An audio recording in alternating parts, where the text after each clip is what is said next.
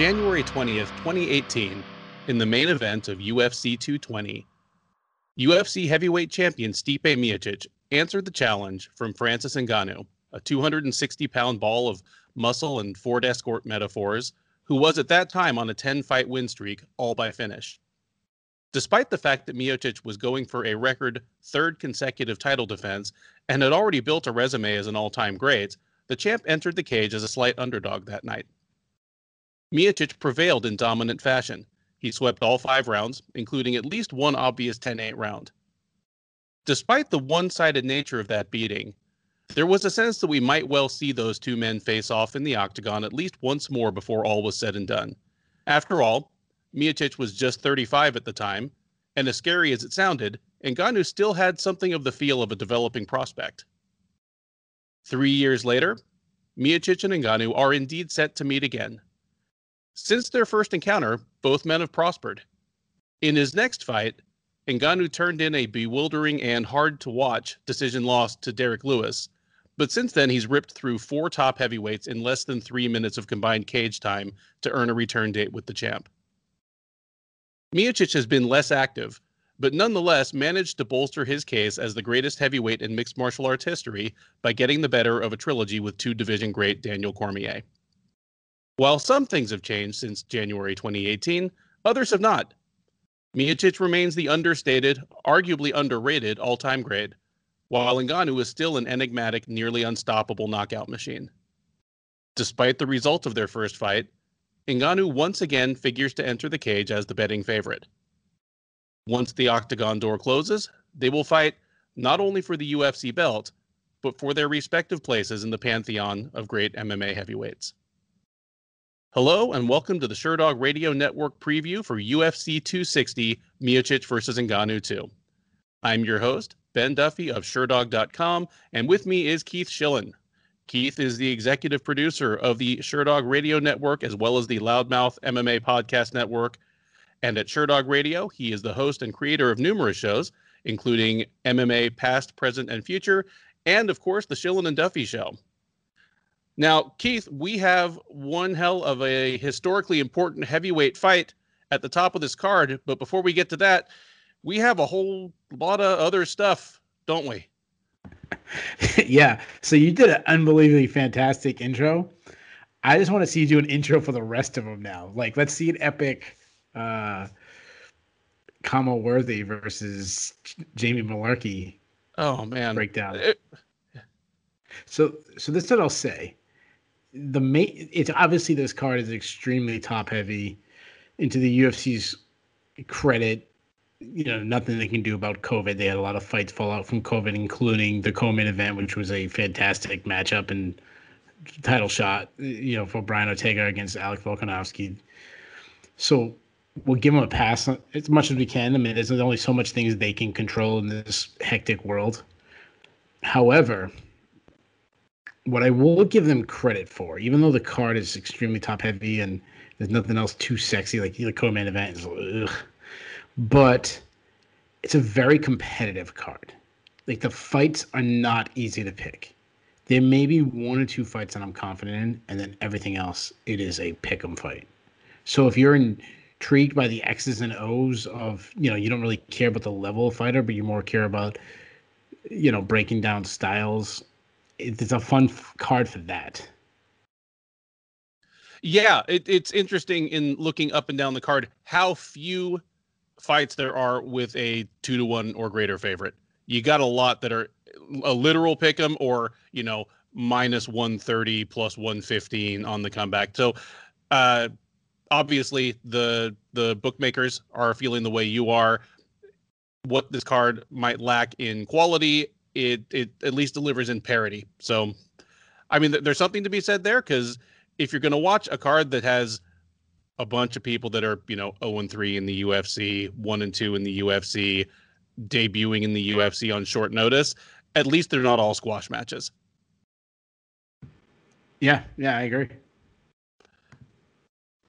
Really, not a whole lot else to say about it other than just to take maybe an additional moment of silence to uh, mourn for the loss of the Alex Volkanovski versus Brian Ortega fight, which I mean, on paper, obviously it's an important fight, but just on paper seemed completely fascinating. I'm am I am I off base by saying that's by far the fight that I was most intrigued by on this card, even above the main event?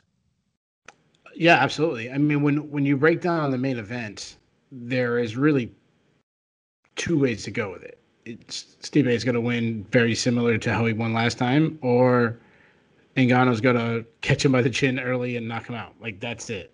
Like right. that is not the case in the co-main event. There were so many ways that fight could have went. Uh, you know, it could have been Ortega with a submission early, Volkanovski's volume, Ortega's power, the cardio. Like there was so many ways, intriguing uh, storylines, intriguing stylistic things to break down. Like that was a really like that's not even just a good fight on this card. That's just a great fight for the entire year. Like that was yeah. one of those ones where I don't know which way I was leaning yet. Uh, I did not do any tape study because that fight got canceled before I started on this card. But yeah, that was the, the card lost a lot when that was canceled. But you know, the benefit is there's another card that's going to benefit by having you know an extra loaded matchup on its card. Yeah, and have they set a specific date that that's been pushed to yet? I don't think so. Because, I mean, that's a that's honestly that's a pay per view headliner right there. It could, yeah, it absolutely could. Otherwise, some upcoming pay per view is just going to get an embarrassment of riches as that slots into the co main event again. so we'll, we'll look forward to that. But for now, I mean, what we really want to do is talk about Marc Andre Barriault versus Abu Azaitar, right? Yeah, let's do it.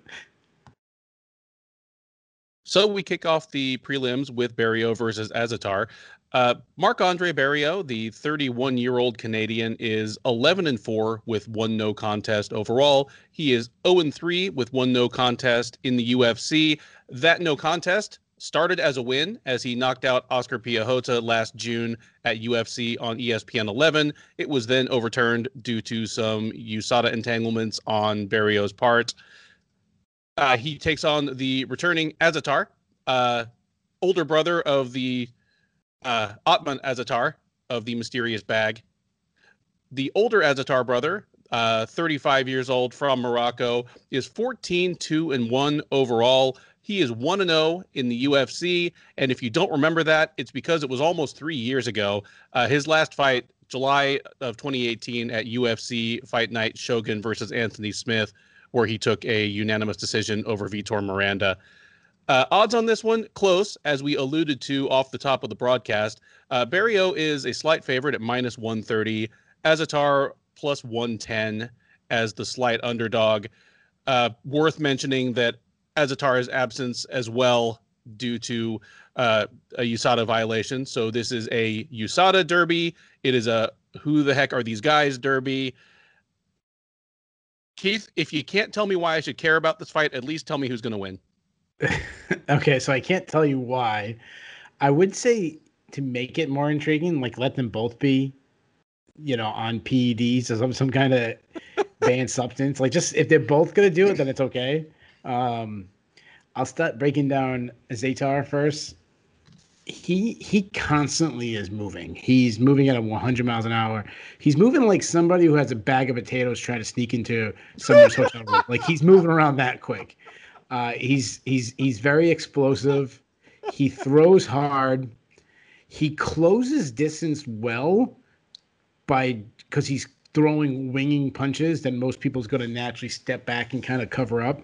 He he he's a wild man. Uh, his punches are winging, as I said he does target the body though, so he'll kind of wing at your head, and then when you kind of do your, you know, you're covering up your head, he'll drop down to the body.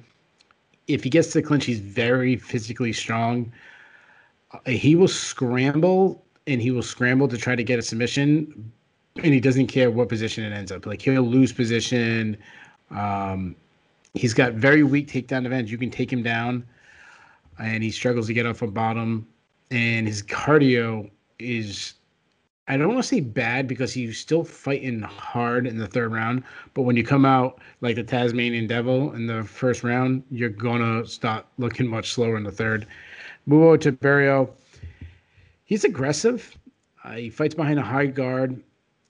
He does have a little Tito Ortiz defense where he if you throw at him, he likes to kind of just cover up, hide behind his his arms and his and his elbows, similar to what Alistair Overeem does. He has good power. His right hand is pretty accurate, though he does rely on it a little too much. He also headhunts with his punches, meaning that he won't really attack the body, but he does have kicks, specifically calf kicks. He he wants to be the one coming forward, and when you can press him back, he does struggle. That's that's where uh, Jun Yong Park had most success was getting to to to kind of have to retreat a little bit. He will go for a takedown, even though he's a striker. He'll go for a takedown, and he showed some pretty good takedown defense against Jotko.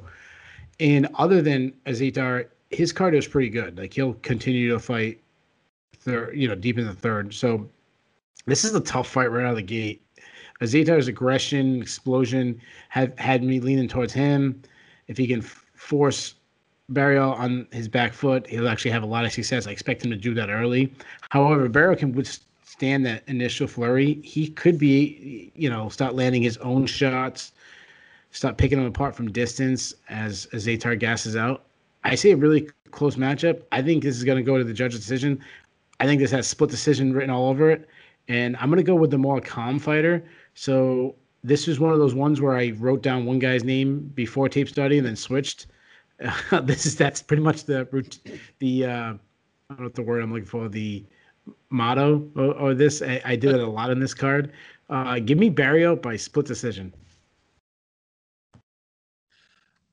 I feel as though I, I really want Marc Andre Barriault to be a good fighter. Like I want him to be UFC quality and stick around because he's one of those guys that even in a fight that goes to the judges, I I, I always find myself uh, entertained. Having said that, four fights in, I just haven't seen anything to tell me that he's UFC quality. Like, you know, he lost his first three. He was competitive in all three of them, but none of them were against world beaters. Then he beat Oscar Piechota in a battle of guys that were 0 and 3 in the UFC coming in, like one of the lowest level fights that you could make in the UFC at middleweight. He did win that, but then uh, he, uh, you know, he tested positive for, and you know, I know it was ruled, uh, it was ruled, uh, you know, inadvertent, but uh, Ostarine. I, I have a, a tough time with this one just because I have no faith that Azaitar is going to look the same as he did almost three years ago. You know, like going from age 32 to age 35, having a USADA suspension. You know, we're going to get to at least one prominent fighter later on this card who has looked worse in the USADA era, even without any positive tests, and you're just kind of left to throw your hands up and and speculate as to why that might be. The the Azaitar of three years ago, I think beats Barriault. But I'm with you. I'm to go with the more known quantity. Like I know that Marc Andre Barriault is a, you know, he's a C plus fighter. He's a borderline UFC talent at best. But at least I know that about him. So I give me Barriault by decision as well.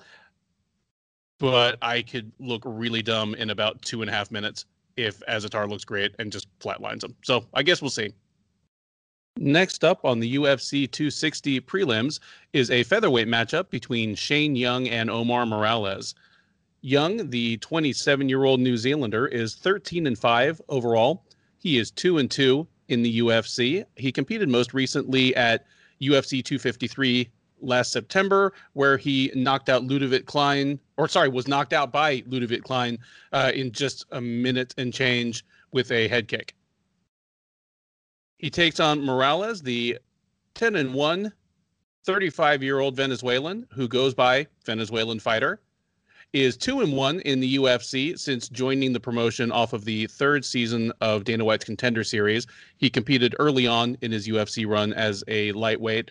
He has now dropped to featherweight. Uh, most recently appeared at UFC Fight Night Moraes versus Sandhagen last October, where he lost a unanimous decision to Giga Chikadze odds on this one do favor the Venezuelan. He is out there at minus 190. You can get Young on the comeback at plus 155 or plus 160. Gotta tell you, Keith, I'm kind of surprised we're talking about this one at all, considering that we lost uh, city kickboxing standout Brad Riddell off of last Saturday's card. He had been scheduled to fight Gregor, Gregor Gillespie. We've lost Alexander Volkanovski off of this weekend's card, of course, our scheduled co main event. Shane Young, their city kickboxing teammate, remains on the card, despite the fact that that camp is apparently a plague zone. Maybe they just make Young train in a different room. I don't know why. Uh, who have you got in this one, and how do you see it playing out? Yeah, this is one of those ones, as you mentioned. I assume this fight was canceled, and that was the rumor. And then it was rumored that it was back on, and and still nobody really knows. Uh, so it was one of those ones that I didn't do film study until a couple hours ago, when I was like, oh, maybe this fight is actually happening. Um, as far as like, is who I think is going to win. Now I'll start with Shane Young. Uh, thing that always jumps out to me is his his crazy output. He's but he's what I like about him is it's a controlled pressure. Like he he's not like Zadar where he's throwing wildly. He's coming forward with a game plan. He works behind a jab. He just touches with it, waits for the moment for an opening, and when it does, that's when he starts to sit on his punches, unload good shots. If he can get in the pocket, that's his best position. That's where he unloads good combinations. I liked it as combinations of mixtures from going to the head and to the body. He doesn't really have too much power, though. Um, I mean, when he almost power shots, he does. But I'm just saying, generally speaking, he's not a he's not a big heavy. He's not going to knock you out one shot. He has good head movement. He has a little bit of a bob and weave style to get in, but he gets hit a lot, and that's what just happens when you're always trying to get the ground. You're going to walk into shots. Uh, he is willing to land one to to take one. That's kind of his style. He's a good offensive wrestler, but pretty weak defensive wrestler. Uh, as far as Morales, now Morales is aggressive too. He's also a pressure striker himself. He's more of a pressure counter striker. Uh, I always like to point out like Cris Cyborg style, where he's pressuring with his feet to get you to kind of throw at him, and then he counters with uh, pretty fast shots, hard shots. He also not a lot of head movement, more of a like a parrying style. He does he throws leg kicks, but he also checks leg kicks, which I like about him because very few fighters check leg kicks. If he can get to the clinch, he's vis- uh, very physically strong. He's got okay hip entries, but he's more of an upper body, uh, you know, double underhook, bear hug style. His last fight though is is is a little concerning because he took a lot a lot of damage from Giga Chikadze. It was it, it was um it was like striking clinic. But I give Morales credit because despite being overmatched on the feet, he continued to make it a gritty fight by working forward. This is another tough call. I'm gonna go with Morales because I think he has the more physical tools, while Young is just he, Young is technically stout. Like Young has some limitations on athleticism, but he makes up for it just by being tough and and, and sound while Morales is just an overall better athlete, it really to me is going to come back down to who's going to force the other one to have to be fighting off their back foot, kind of be the reactive one. And I'm going to bet on Morales is just being the more imposing fighter and hitting harder. So give me Morales in a really, really close fight. I'll take Morales by. I, I said split decision last time, so I'll go unanimous decision. I like that you use the term imposing to describe Morales because he was a burly guy, even at 155. Uh, he didn't strike me as a guy who needed to cut to featherweight. Uh, I mean, he was winning fights at lightweight. He won his way into the UFC at lightweight, then just you know decided out of nowhere uh, to drop to featherweight. I'm on record as saying that's not a great idea for a fighter over 30. It's, it usually doesn't fix things, and he didn't even need to fix anything at the time. But I think it's worked out uh, pretty well for him ever since. I also give him something of a pass on the Chikadze fight. Just, I mean, Giga Chikadze does look like a future contender, even if he's not quite, hasn't quite measured up to the hype train that the UFC was trying to throw him onto. But yeah, I, I see Morales having uh, physical advantages over Young, and I do think, as you do, that Young style kind of plays into what Morales wants to do. Not much for me to say X's and O's wise other than that. And I do also favor Morales to win the decision. I think the real question as we record this on Wednesday night is whether this fight even makes it to the cage once again, and if it does, who's going to corner Young? I'm I'm just completely mystified that this fight is still happening. Anyway, like that's something for us to, you know, kind of see what happens, I guess. that's a good point about who's going to be his cornerman. We move up to the light heavyweight division for a matchup between uh, two European prospects who they're fighting for. I, I, don't know. Maybe the winner gets another shot at Jimmy Crute. Who knows? It is Modestas Bukauskas versus Michal Oleksiejczuk.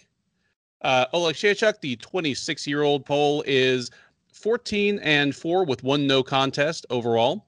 He is 2 and 2 with one no contest since joining the UFC.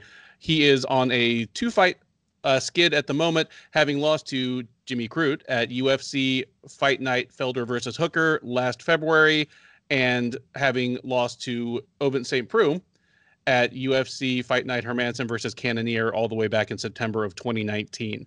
That snapped a two fight winning streak in which he had beaten Gadzhimurad Antigulov and Gian Villante. His opponent, Bukauskas, the 27 uh, year old Lithuanian, is 11 and 3 overall. He is 1 and 1 uh, in the UFC. He fought most recently last October at UFC Fight Night Ortega versus Korean Zombie, where he was knocked out by Jimmy Crute in the first round. Before that, he appeared last July at UFC on ESPN 13, where he knocked out Andreas Michailidis uh, at the at basically at the close of, of round one. Oleksiejczuk, the slight favorite here, uh, minus 155. You can get Bukauskas uh, around plus 135. Keith, I, and this is going to be uh, this is going to be a, a theme, especially on the undercard here, because we have to go pretty deep into this card before we even get to a fight where I'm willing to say that I'm confident that both fighters are UFC material, and we are not there yet. I don't I don't think either of these guys is is really UFC material, and that's not to say that they suck completely or they suck forever. I mean, we're talking about guys who were 26 and 27 respectively but neither of these guys has it. I mean, Jimmy Crute destroyed both of them, and Crute is, you know, is an intriguing prospect and maybe a fringe contender within the next year or two. Oleksiejczuk, I mean, he is officially two and two in the UFC, but there's a hard divide. Jimmy Crute and Ovince St. Preux destroyed him and Gadzhimurad Antigulov, who is one of the lowest level light heavyweights to make it into the UFC in the last you know few years. That that's the kind of guys that, that he beat, or like the ghost of Gian Villante right before he moved up to heavyweight. Uh, the problem here is that the style matchup I do think favors Oleg Oleksiejczuk. Bukauskas he wants to be an outfighter. He wants an outside uh, kickboxing game where he can use his jab, he can use his kicks, and kind of fight at a relatively deliberate pace at, at you know at the outside range, and he simply doesn't have the physicality to force that on UFC level light heavyweights. Uh, and oh, nor does he have like really the footwork to impose it on UFC level light heavyweights. Nor does he really have the power to give them pause. It just it was too easy for Jim Crute to to crumple the pocket on this guy and get inside on him. And while I don't have any faith in Oleksiejczuk long term, I think he's going to be able to do that to Bukauskas. He is very aggressive early on. Uh, you know, you, you saw that in the Villante and, and Tagulov knockouts. If this goes past the first round, it's anybody's guess, but I don't think it's getting there. I just think Oleksiejczuk is gonna is gonna swarm him, get inside on him, you know, and just probably just mug him with with punches maybe it goes to the ground. He finishes with ground and pound. But give me Michal Oleksiejczuk by first round uh, TKO. Yeah, I think you had a great, good breakdown of this KSW main event. Um, I mean, sorry, UFC Belgium or Dana White Contender Series Lithuania. Uh, um, yeah, we'll start with enough jokes. I'll start with the breakdown. Um, Oleksiejczuk you know, he's southpaw. As you mentioned, he's very aggressive. He's a pressure striker, really more of a boxer. Loves his overhand left. He will attack the body. Good power. Uh, his aggression, similar to what we were talking about, some of the other guys on the card, similar to Zaytar, he'll walk into his own shots because of that. Uh, he's terrible on the ground. Um, we saw what Jimmy Crute did to him. We saw what Ovince St. Preux did to him. He got subbed in his last two fights. He's just not good on the ground. Now move over to uh, Bukauskas. He's laying on his feet pretty fast. You mentioned that he's an outfighter. That's what I wrote down in my notes. Uh, straight shots. I'll give him, you know, credit for that. He'll throw in these ugly spinning attacks for no reason that I haven't seen really be effective yet. Uh, calf kicks. He that is a tool of his but he's not going to take this fight to the ground himself. He's got weak takedown defense. I'll give him credit when he has been taken down. He's done pretty good to scramble up. Uh, he has won two fights from that Travis Browne downward el- elbows, including his UFC debut when he was defending a takedown. He he, lands uh, shots. Uh, I'm worried about his chin though. Uh, he was brutally knocked out in his last fight against Jimmy Crute. Uh, his cardio is good though. He has fought deep into fights on the regional scene, like fourth and fifth round fights. Third fight, I think this is a close call. I'm not nearly as confident as you seem to be. I don't expect either guy to take it to the ground. I expect this to be a slugfest with Oleksiejczuk's boxing versus Bukauskas kickboxing. I like Oleksiejczuk. I think he's a little faster. I think he faces tougher competition. I think his aggression will get him in that pocket area where he's going to want to fight instead of the out, as you mentioned, for Bukauskas. I think Bukauskas uh, beats him to the punch in the slugfest. I will say it goes to the decision, and I think it's going to be an all-out war. I think it's going to be one of the more entertaining. I almost picked it as my fight of the night, uh, but I got another one later on that I like a little bit better. But uh, give me Oleksiejczuk by decision. Next up on the UFC 260 prelims, it is a welterweight matchup between Jared Gooden and Abubakar Nurmagomedov. Gooden, the 27-year-old Georgian, is 17 and 5 overall. He is 0 1 in the UFC, having made his debut at UFC 255 last November and lost a unanimous decision to Alan Jouban. Nurmagomedov, the cousin of the now officially retired former UFC lightweight champ, is 31 years old from Dagestan, of course. He is 15, 3 and 1 overall. He also is 0 and 1 after uh, joining the UFC off of the 2018 season of Professional Fighters League. He debuted against David Zawada and dove straight into a triangle choke in the first round, all the way back at UFC Fight Night Magomedsharipov versus Kattar in November of 2019.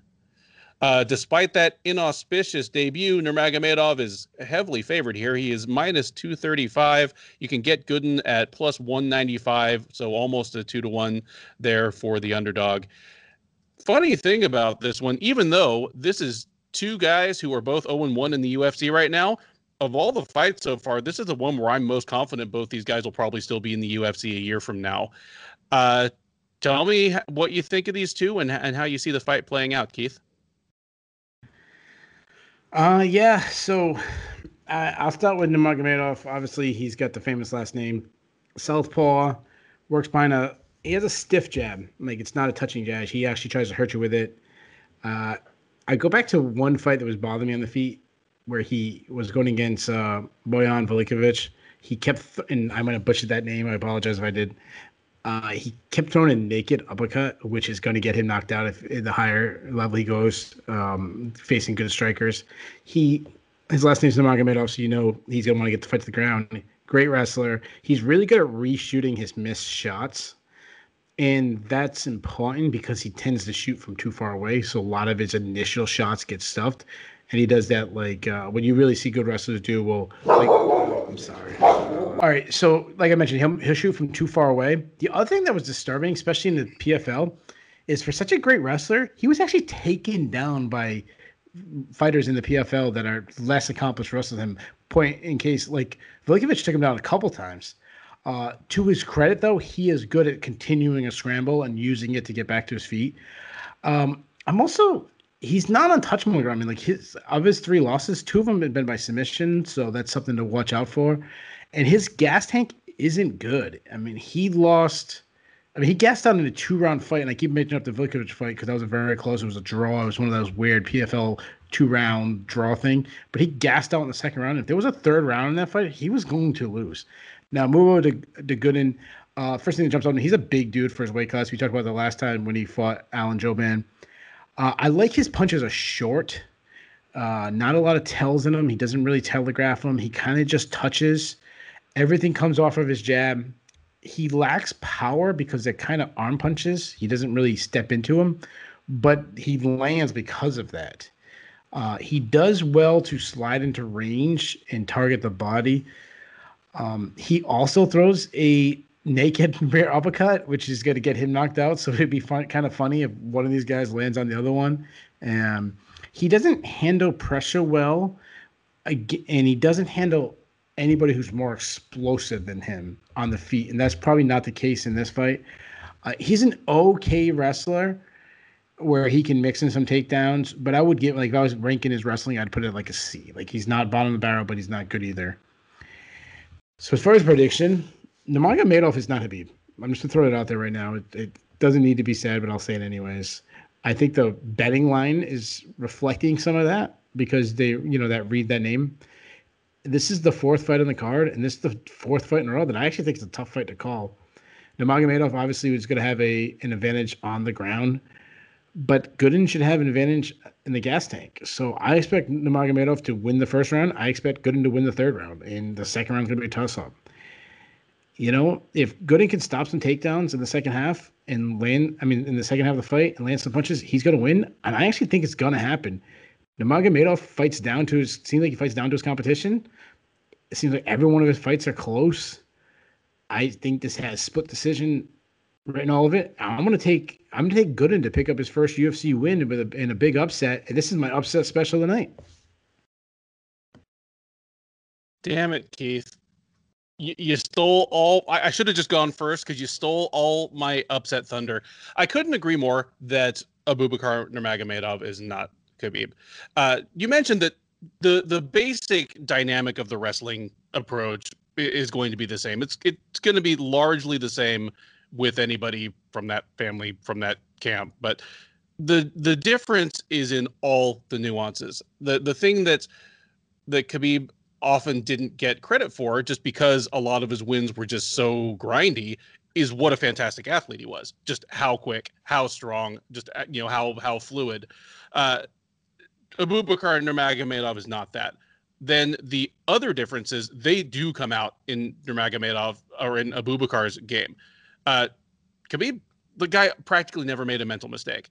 I mean you need a little bit of luck to get to, to 29 and 0 but you also need to be just incredibly smart and mentally sound in the cage. Abubakar is not that. I mean, we saw him just dive right into a triangle from David Zawada, who in KSW was known as just your prototypical KSW slugger, and all of a sudden he's like, you know, Abu Dhabi Zawada against Abubakar, and also Khabib was never tired, or at least he was never the more tired guy in his fights. Abubakar's gas tank is bad. Bojan Velickovic probably would have finished him in the third round. Uh, I I don't think his lapses on the ground are are a path to victory that Jared Gooden is going to exploit against him, but his gas tank, you know, and his wrestling game being just a little notch below are something he can. I I see it kind of the same way you do. Nurmagomedov will probably get takedowns in the first round if he wants them, but I haven't seen anything from him that tells me he's going to take advantage of that to finish Gooden or to put a 10 8 round on him that changes the whole complexion of a decision if and when it gets there. Uh, Gooden, for as big as he is, you know, a six foot four uh, welterweight with a big wingspan, whatever kind of weight cut he has, it doesn't seem to sap him that badly. Because, I mean, he was fine in the third round of just an absolutely torrid fight against Alan Jouban. That was a wild fight. Both of them just swung and threw down for 15 minutes. And while I thought Gooden lost all three rounds, it wasn't because he was getting tired faster. Like he he was there for it. Uh, I I'm with you. I I think Gooden wins the third round. I think Nurmagomedov wins the first. The second is anyone's guess, but I'm with you. I'm I'm leaning towards Gooden to take this, uh, you know, by decision. All right after a brief off air break so that Keith and I could do a quick welfare check on the state of New England MMA, we are back for a 205 pound clash between Alonzo Menifield And short notice, step up opponent, Fabio Cherant. Menifield, the 33 year old uh, Texan, is 9 and 2 overall. He is 2 and 2 in the UFC since joining off of the second season of Dana White's Contender Series. He is currently on a two fight losing streak. Uh, he lost to Ovince St. Preux via knockout at UFC Fight Night Overeem versus Sakai last September. Last June, he lost a unanimous decision to Devin Clark. That snapped a two fight win streak for him upon entering the UFC, having knocked out Paul Craig and Vinicius Moreira, both uh, in the first round. He takes on Cherant, who steps up on short notice to replace William Knight. Cherant, your LFA light heavyweight champion as of about uh, four weeks, no, five weeks ago, uh, is 26 years old. He is seven and one overall. He did appear on Dana White's Contender Series uh, season three back in 2019. He lost to Alexa Kamer uh, and did not get the UFC uh, contract, obviously. Went back to uh, toil in the trenches of LFA and CES as I mentioned on February 12th at LFA 99, he did beat Myron Dennis to win the LFA uh, title. He now gets the relatively short, well, relatively short turnaround, extremely short notice call up to uh, face Menifield. I will say, you look at Fabio Cherant's record, and you know he's seven and one. Five of his seven wins are by submission, and your initial impression would be, okay, this guy is a grapple at all costs type guy, but he really is not. Uh, against Alexa Kamer on the contender series, he he did not even try to get the fight to the ground, in spite of the fact that he was pretty clearly outgunned on on the feet. And same thing in the Dennis fight just uh, last month. He is he's not refined, but he's an extremely willing and aggressive striker. I mean, he comes out uh, swinging big. He's willing to throw head kicks. Uh, and he has uh, obvious amounts of natural power. He's a guy that I have the feeling that with some time and and proper schooling could become a really dangerous striker in the light heavyweight division. It's kind of intriguing that a guy whose bread is completely buttered on the submission side uh, has such kind of quietly impressive natural tools on the feet. You wouldn't expect it from a guy who calls himself the Water Buffalo. Uh, Alonzo Menifield, much more of a known quantity at this point. The only problem is that quantity. His his issues have been laid bare at, at this point. In his last two fights against Devin Clark, he went in as a huge underdog. Or sorry, he went in as a huge favorite. Uh, looked to be about to duplicate his first round knockout performance uh, against Clark. And then when that didn't happen, he hit the wall and he hit the wall like I've seen very few people do at the UFC level. He was completely exhausted. Uh, and from there, Clark just completely took over. It was uh, about as straightforward a two rounds to one decision as as I've seen.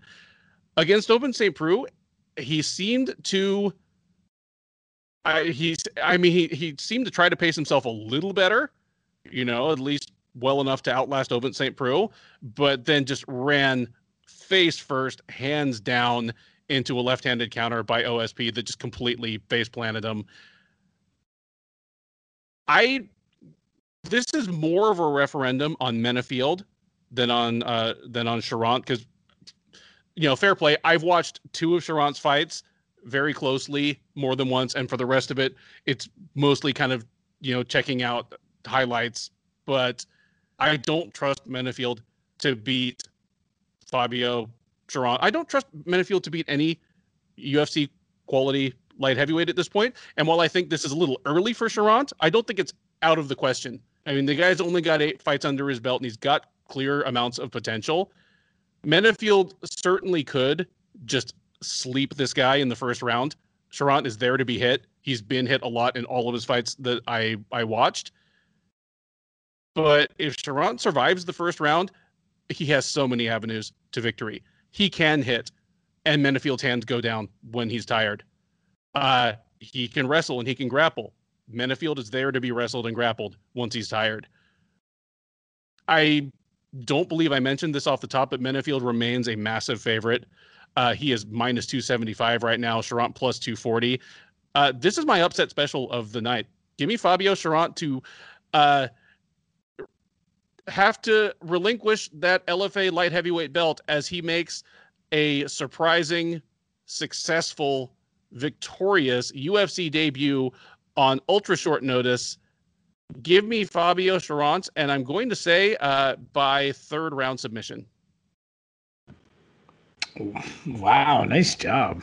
So, man, I like your breakdown. So you mentioned Menifield. These last two fights, we've seen like two extremes with him. The first one being, as you mentioned, coming out way too hard against Devin Clark and gassing, and then the second one was was doing nothing against St. Preux until he ran into a punch. I want to find the guy in between because the guy in between is not bad. He's he's got some pretty. I mean, he's good athlete. He's got some good head movement. Uh, fights behind a a tight high guard. He tends to fight in spurts. When he does, he'll dart into range uh, to throw a combo, like he did against St. Preux. He just happened to get caught with a perfectly timed strike. Uh, he will fight from distance, which with single strikes from on the outside, which makes no sense considering he is a shorter light heavyweight. He did struggle a little bit with the you know the length of OH St. Preux, so I'm assuming he will change that. Uh, he can be too impatient. He has like earth shattering power though. Um, just look at the guy we talked about when we broke down him versus William Knight a couple weeks ago. We just said like which guy is the less built one that both built like brick shit houses. Uh, he throws everything hard. Hard leg kicks. He's got a quick high kick. Uh, I am a little worried about his chin though, as he was brutally knocked out by St. Preux in his last fight. I, I kind of say that anytime I, someone was knocked out, their fight right before. He hasn't shown much in the grappling department. He did show early takedown defense against Devin Clark, but when he gassed out, that completely changed. Move over to Cherant. Cherant's undersized. Like he probably should be a middleweight. Um, he's got a lot of muscle, but he's um, he's not built like Menifield. He's a southpaw. He's pretty young and raw on his feet. I understand what you said when you said he's aggressive. I think he's I think he throws hard. I don't know if he's aggressive. Like I think he throws a lot of times to throw one punch at a time. His left hand though, his straight left is a good strike. That was the fo- the strike that he was landing on um, Myron Dennis when he had some success against Kamer. Was that punch. Um, he does good to follow it to close the distance in a hurry. He some technical flaws and defensively though. He lacks head movement. He tends to back straight up. That's where Kamer was having success against him. He doesn't like being pressured or having to fight off his back foot. He's not a great wrestler at all but he does find a way to get to the fight to the ground. One of the ways he'll do that he'll just catch a kick and bull rush you over. His ground game is pretty solid though. He's he's got heavy heavy top pressure. He kind of he looks for a position before submission uh, but as you mentioned, five of his seven wins have come by submission. So he finds the submission after controlling on the ground. Uh, he's a little bit of a specialist where he goes for head attacks, uh, guillotines, anacondas. I think like three of his submissions come by that way. This is the tough fight to call. It, I would have been very confident in Menifield before the Myron Dennis fight. But getting a fight against a veteran like Myron Dennis, guy who's kind of fought on a higher level, uh, going 25 minutes against him, that'll do wonders for a guy like Fabio Cherant. One, his confidence. Two, just the, the experience. Also, having to Contender Series fight makes you, you know, even though it didn't go his way, those are good things. That said, I still don't think Cherant is ready for the UFC. But you mentioned it. If you're going to fight someone in the UFC and you're not ready, Menifield's the right opponent because he does have some glaring weaknesses. I expect them to both kind of land on the feet with Menifield having the advantage of the power. I expect Cherant to try to wrestle. I don't know if he can take Menifield down, and then taking the fight on such short notice gives me a little less confident. You are from Texas, and you picked a New Englander to beat the Texan. Well, I am from New England, and I am picking the Texaner to beat the New Englander. Uh, I think Menifield will eventually land one of the big sh- shots. I think he's going to put Cherant out. So give me Menifield by second round TKO. That brings us to the main card of UFC 260. And the pay per view kicks off with a lightweight attraction between Jamie Mullarkey and Khama Worthy. Mullarkey, the 26 year old Australian, is 12 and 4 overall. He is a perfect 0 and 2 in the UFC, having lost to Brad Riddell at his uh, debut all the way back in October of 2019 at UFC 243, then lost once again to Fares Ziam at UFC Fight Night Ortega versus Korean Zombie last October. He faces Worthy. The 34 year old Pittsburgh native is 16 and 7 overall. He is 2 and 1 in the UFC.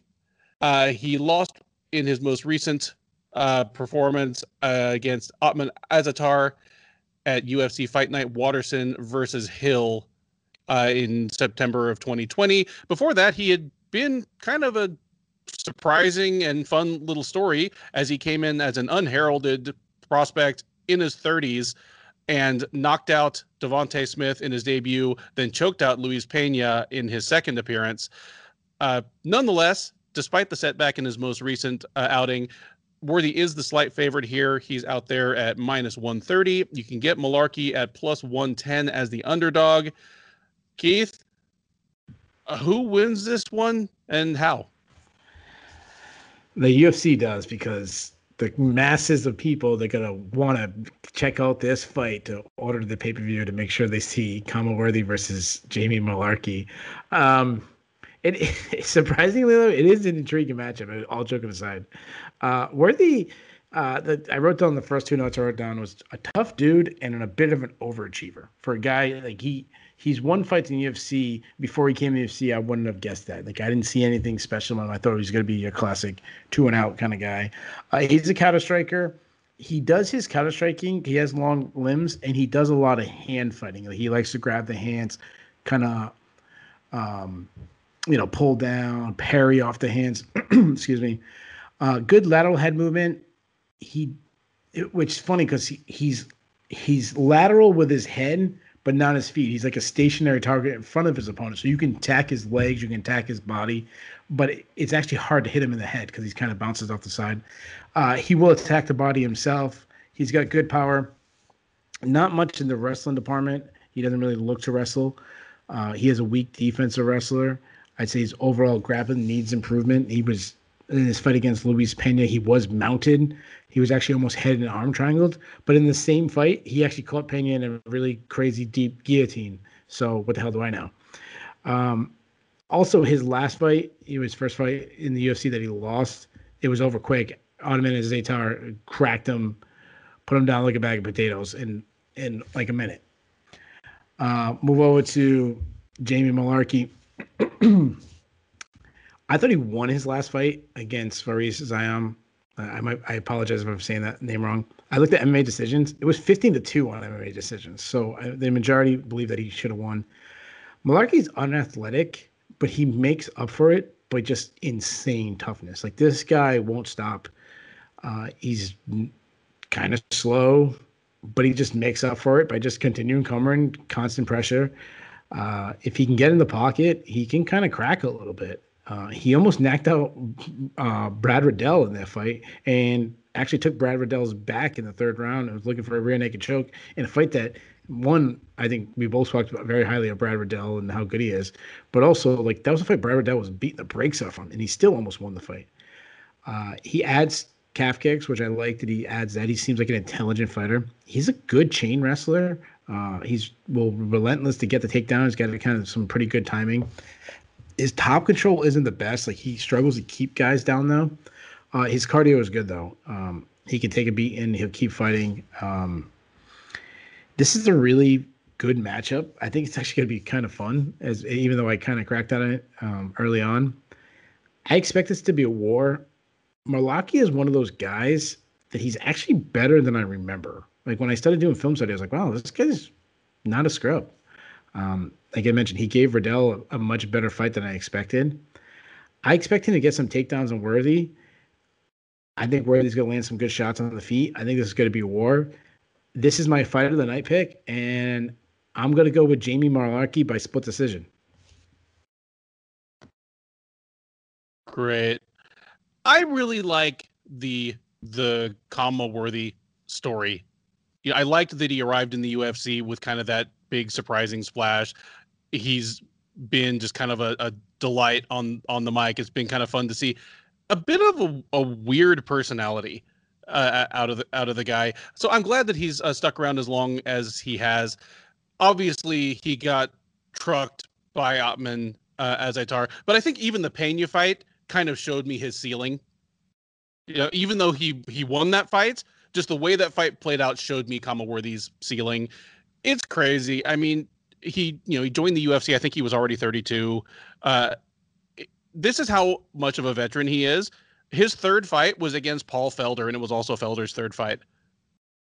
A little bit of uh, you know Pittsburgh, Pittsburgh versus uh, Philly, uh, but just yeah, he, he feels like he's been around forever, and he kind of came out of nowhere to me because if you come to the, UFC or you come to Bellator through LFA, uh, CFFC, you know, what one of those promotions, uh, Titan certainly.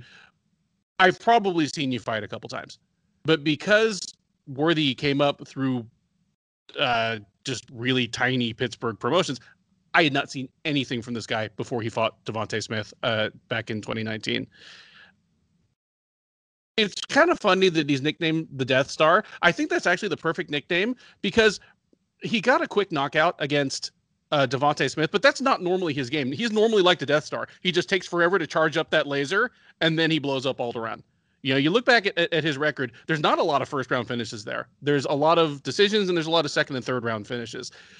Uh, he's a guy who can wait, wait, wait, and maybe wait, wait, wait a little too much. Mullarkey's not going to let him do that which is why I love this fight. You know, it probably informs why it's your fight of the night pick because Mullarkey is going to pull an exciting fight out, out of Khama Worthy. Uh, did, you picked you picked Mullarkey, didn't you? Yeah, I did. Okay. Uh, I'm divided enough on this one that I'm going to go with Worthy. I don't think he's going to get the finish, but I think he is going to end up test firing the Death Star. It's going to be enough to win him uh, at least one round.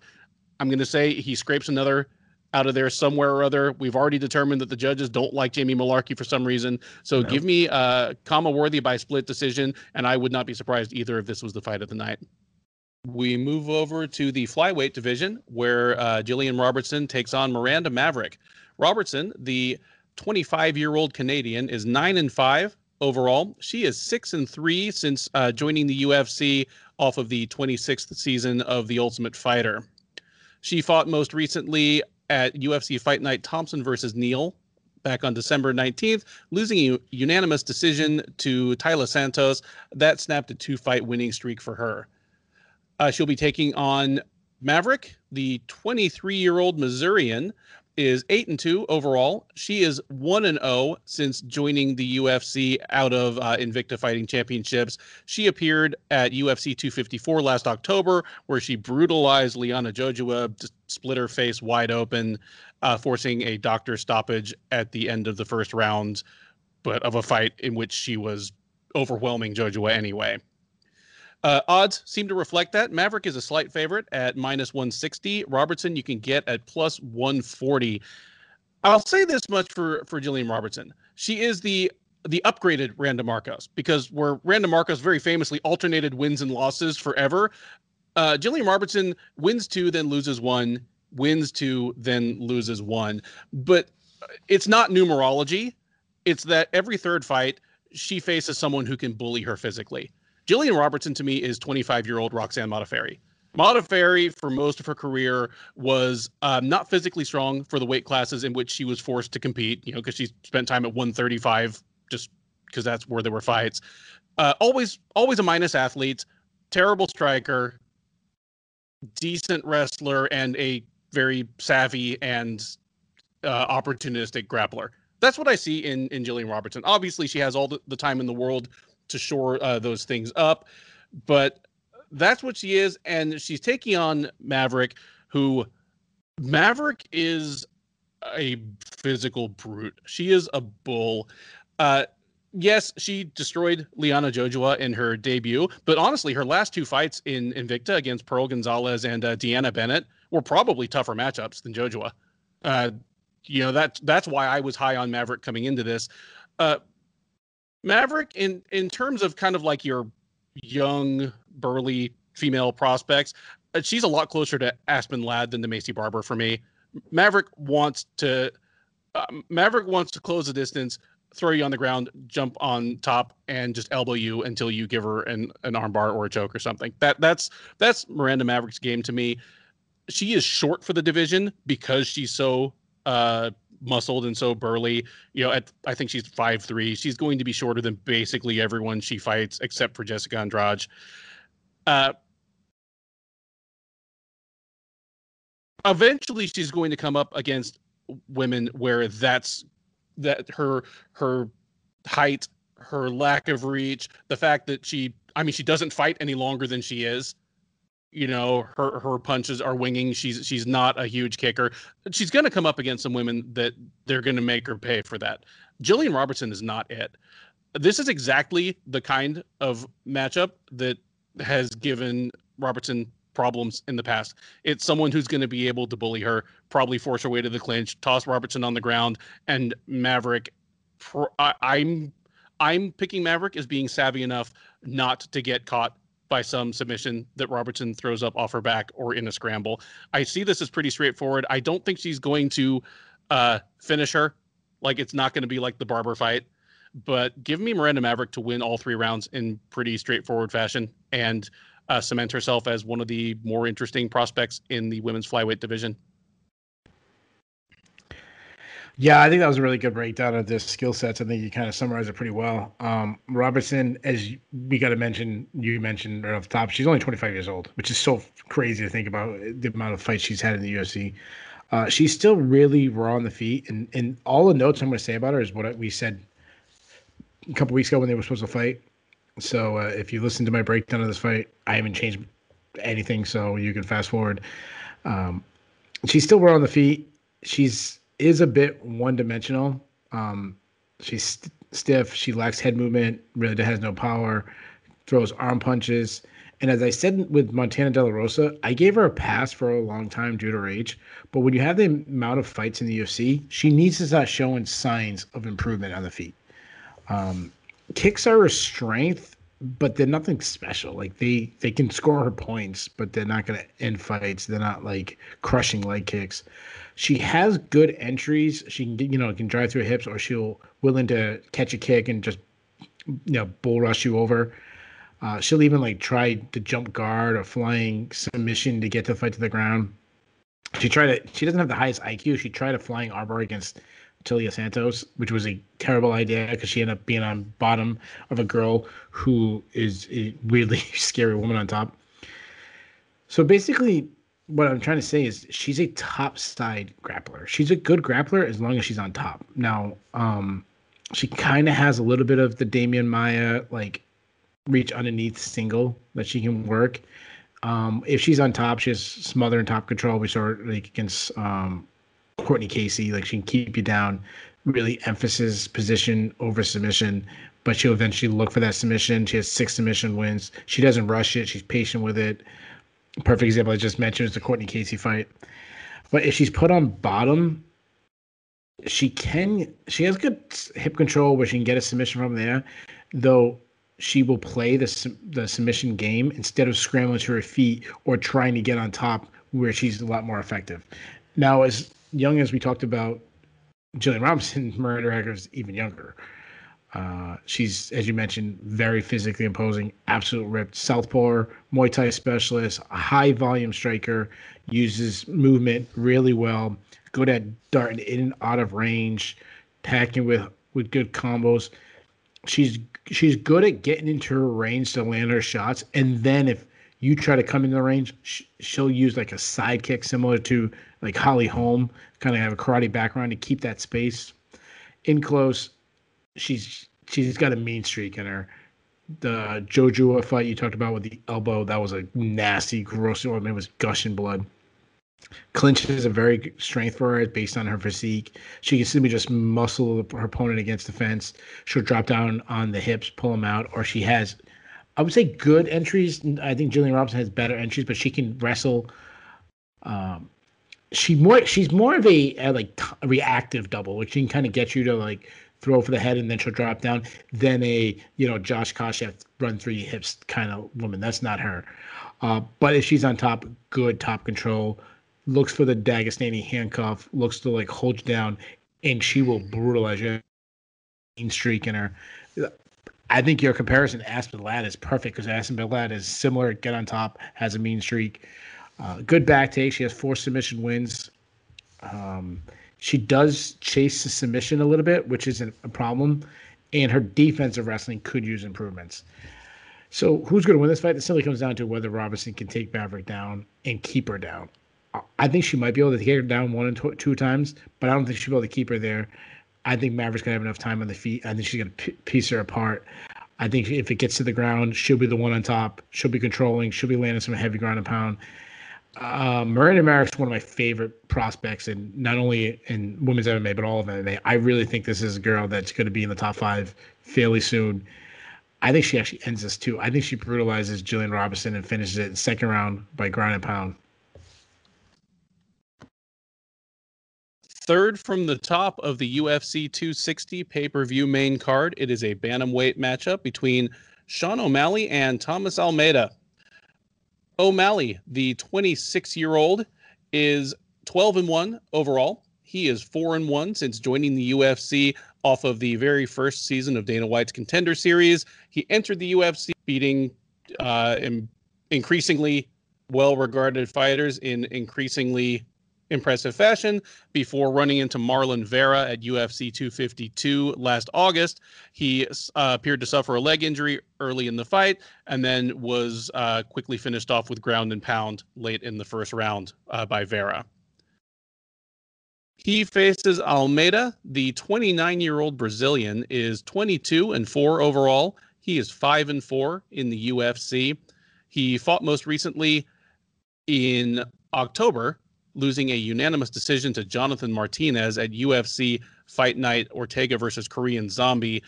Uh, that extends his current losing streak to three straight. That is a losing streak that uh, extends all the way back to 2017, thanks to some injury and other layoffs uh, for Almeida. Perhaps reflecting that, uh, the odds heavily favor O'Malley. Uh, he is the highest favorite on the card at the moment, I believe at minus 305, where Almeida is available at plus 270. It's it's a funny thing how time has seemed to kind of stretch in the COVID era of the UFC. Once the UFC came back to action last May, and they basically ran a, an average of over a card a week through the end of the year, and for the most part, they were just at two different arenas. Just things started to run together, and it's crazy, like how what a short time ago it was that Sean Malley was a different thing. I mean, at the beginning of July of 2020, so nine months ago, uh, Khamzat Chimaev had not even fought in the UFC yet. Joaquin Buckley had not even fought in the UFC yet. Kevin Holland was just another middleweight, and the hottest prospect in the UFC was Sean O'Malley. You know, he had just completely dusted Eddie Wineland in in June, and he had it all. He was the guy with the rainbow hair, the cool tattoos, the Twitch stream. Uh, you know, he was young, he was cocky in a good way. Like he was the guy that we figured might be a top 10 fighter and one of the biggest stars in the sport by this time. And what a difference nine months make. He's had his first loss in the cage. And since then, while the three guys I named have kind of risen to stardom and in some cases risen and even started to fall back to earth. Uh, he's mostly made headlines for all the worst reasons.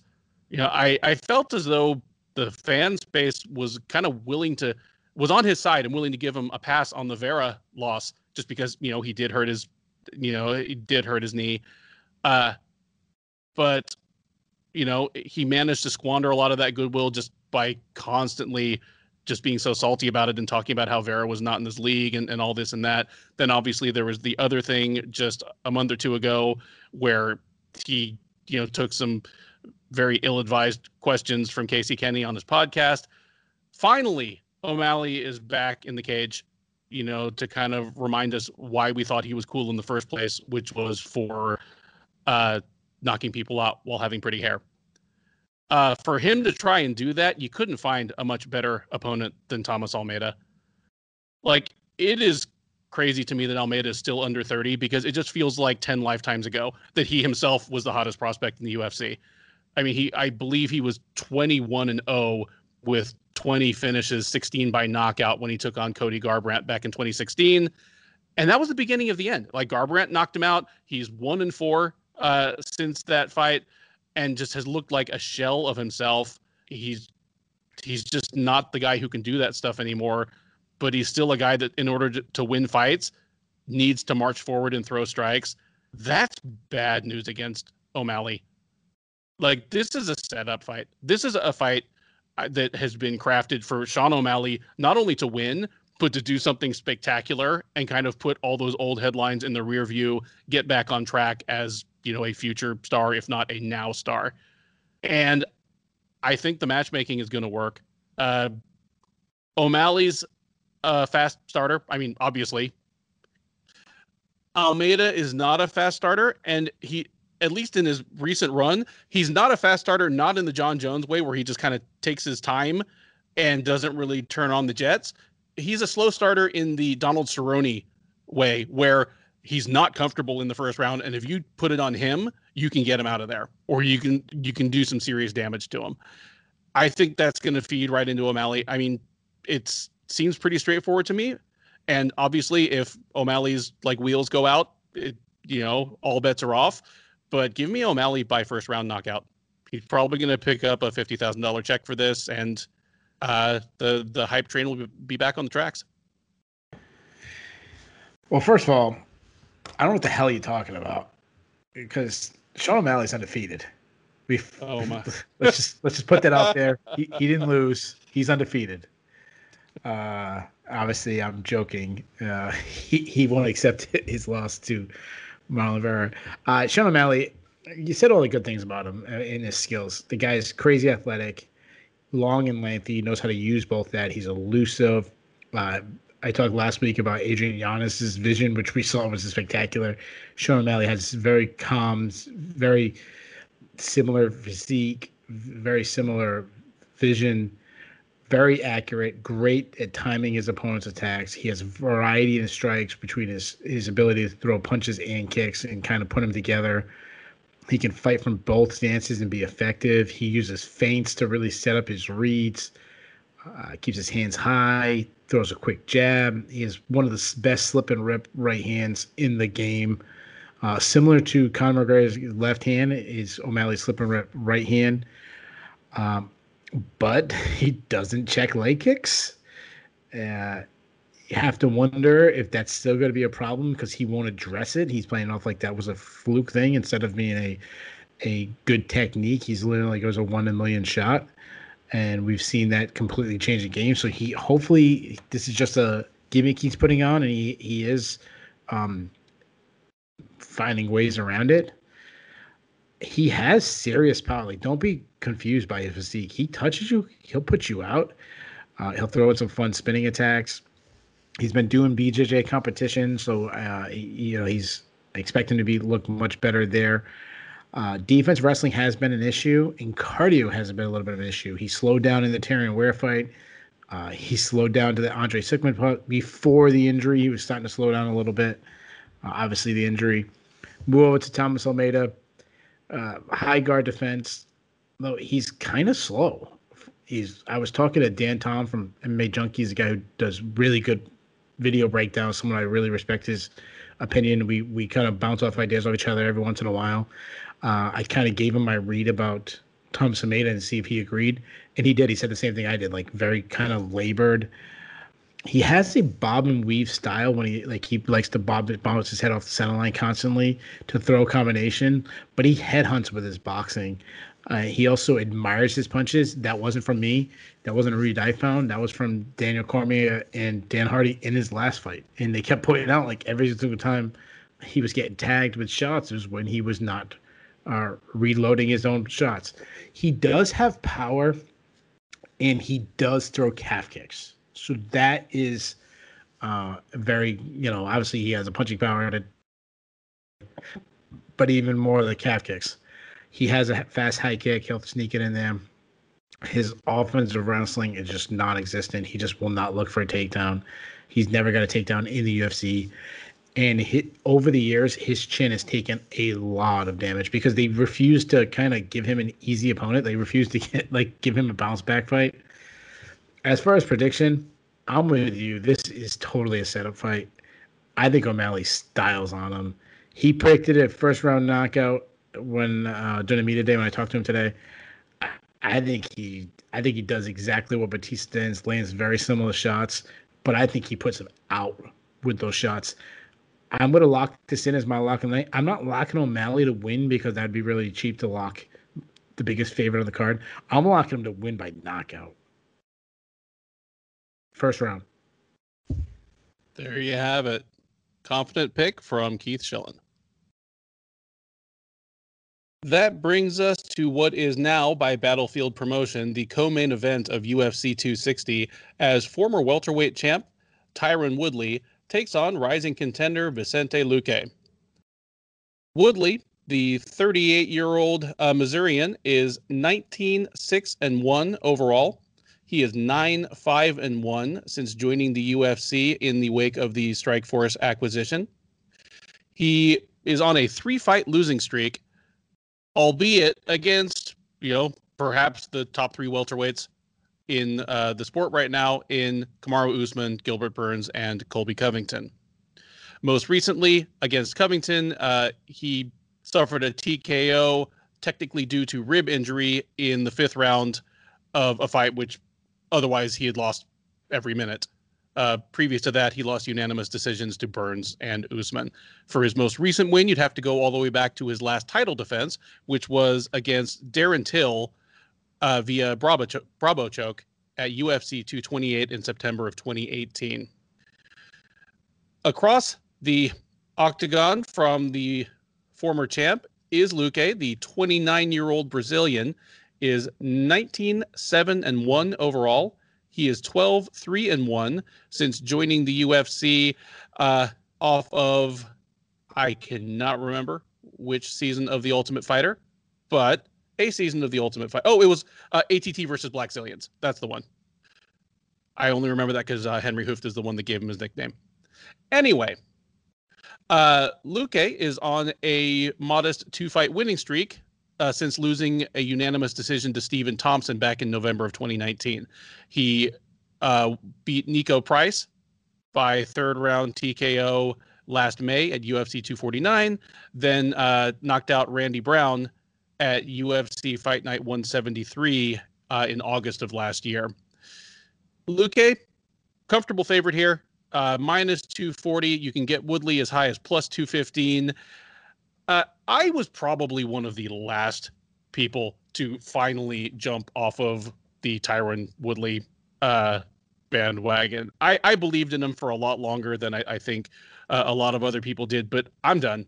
I'm I'm I'm done with with uh, Woodley, and I'm especially this is a dreadful matchup for him because one thing that Woodley does not even threaten to do anymore is win rounds you have to go all the way back to round one of the Darren Till fight, you know, back in September of 2018 for the last time Woodley won a round because his game is just not built to to win rounds. It never was. I mean, it was it was always you know built to finish fights, but it's even more so now. He's become so trigger shy.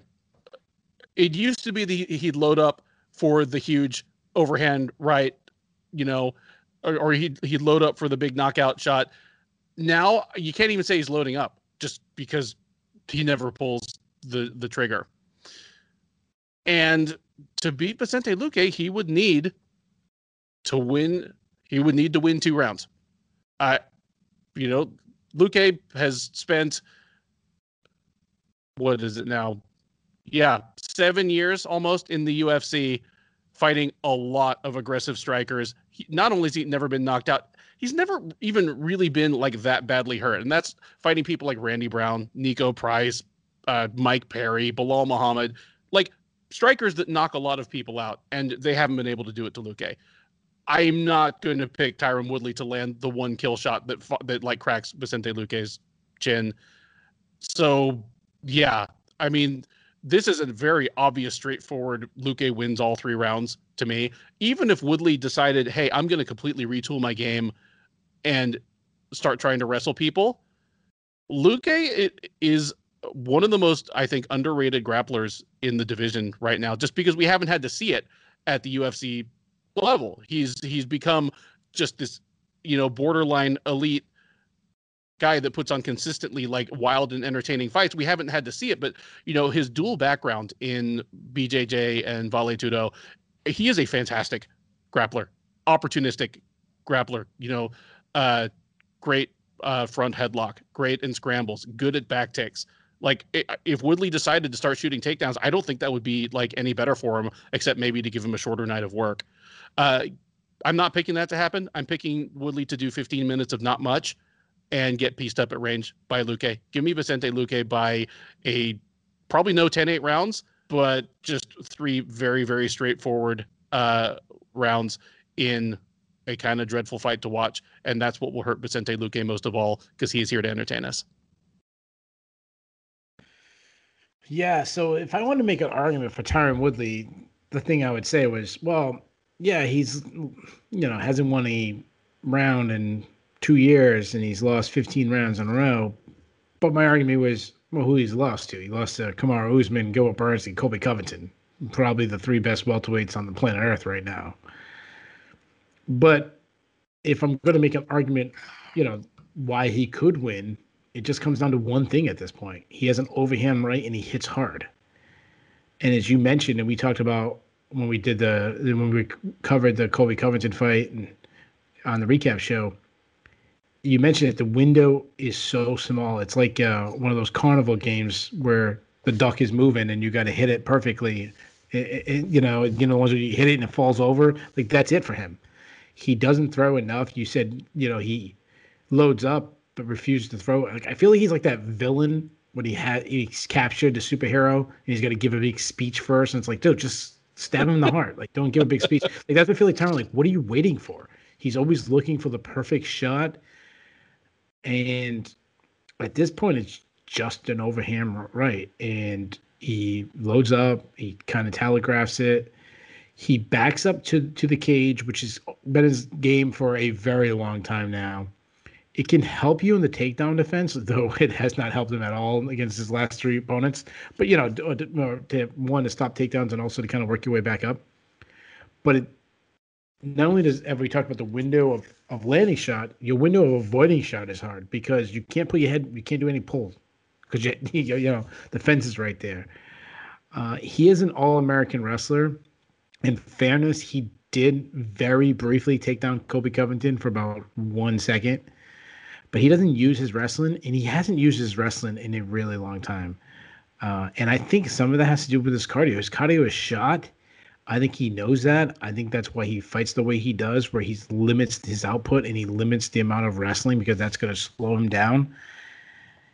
Um, and it's just look, he just looks like a guy that doesn't have it anymore. Now, move over to Vicente Luque. He, he's a complete opposite of Tyron Woodley when it comes to output. I mean, he marches down his opponent, constant pressure, uh, which is really surprising because he's he's kind of flat footed.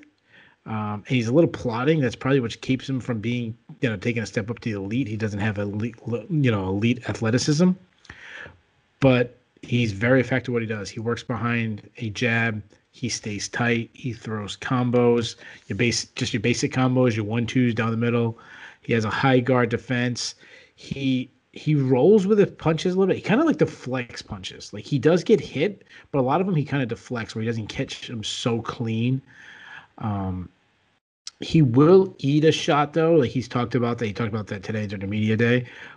But his as you mentioned, he doesn't get rocked. Like he can eat a shot to land one of his own. He doesn't want to do that. He knows that you're playing with fire, and that's eventually going to hurt him. And if you do it against Tyron Woodley, like this is not the guy to eat a shot to land one. But you, you don't have to eat a shot. You can just land because he's not going to throw back.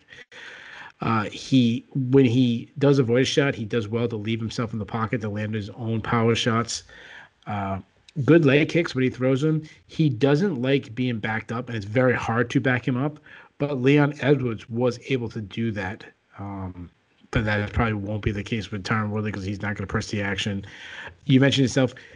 He is a good grappler. He does have six submission wins, though he doesn't hardly ever look to grapple. But if you try to take him down, he has good takedown defense, uh, good sub defense, and he has insane toughness. I mean, you just look at the damage he took in the Stephen Thompson fight, and actually still made it competitive. And some people thought he won uh, I can't remember which round it was. It might have been the third round. I don't remember which round, but he was like pressing Stephen Thompson, landing hard shots after Stephen Thompson was like 10-8 rounded him right before that. You said you were you started off saying that you're done with Woodley. I'm done with Woodley too.